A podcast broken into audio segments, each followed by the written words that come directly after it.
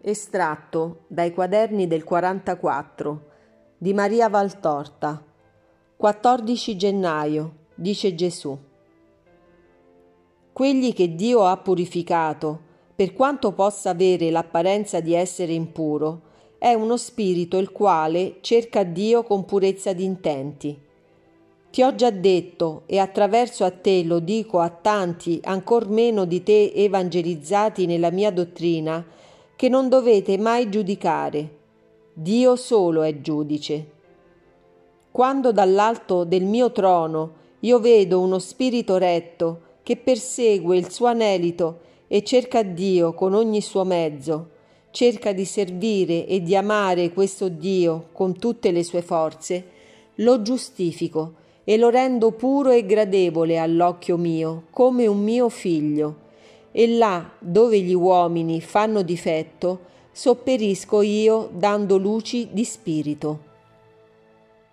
Quante volte la mia parola, o tiepidi cristiani cattolici, non brilla e diviene luce nel cuore di uno che non vi è fratello di cattolicesimo, ma che vi supera per amore al Cristo, e anche se non conosce il Cristo, per amore al Dio vero che sente, per quanto sia lui ignoto, essere vivente eterno nel suo creato. In verità vi dico che lo Spirito di Dio non conosce limitazioni e si fa maestro del vero a molti che voi reputate essere invisi a Dio. Come marea che copre questo lido, scoprendo il lido opposto, che, troppo insabbiato, non permette al flutto di salire a mondarlo e irrorarlo di sé,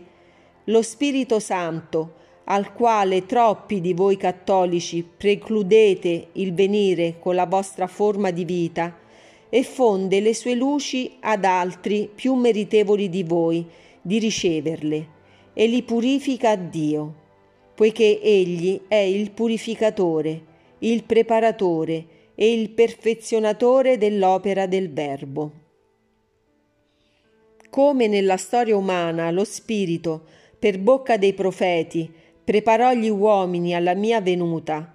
e dopo il mio ritorno a Dio perfezionò in voi la capacità di comprendere la mia parola,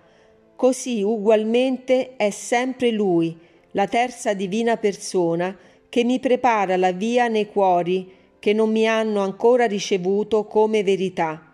e che me li irriga perché la mia verità, deposta come seme portato dal vento divino, divenga in essi albero grande sul quale tutte le virtù facciano dimora. Egli battezza prima di me i pagani di ora, e per pagani intendo tutti i non cattolici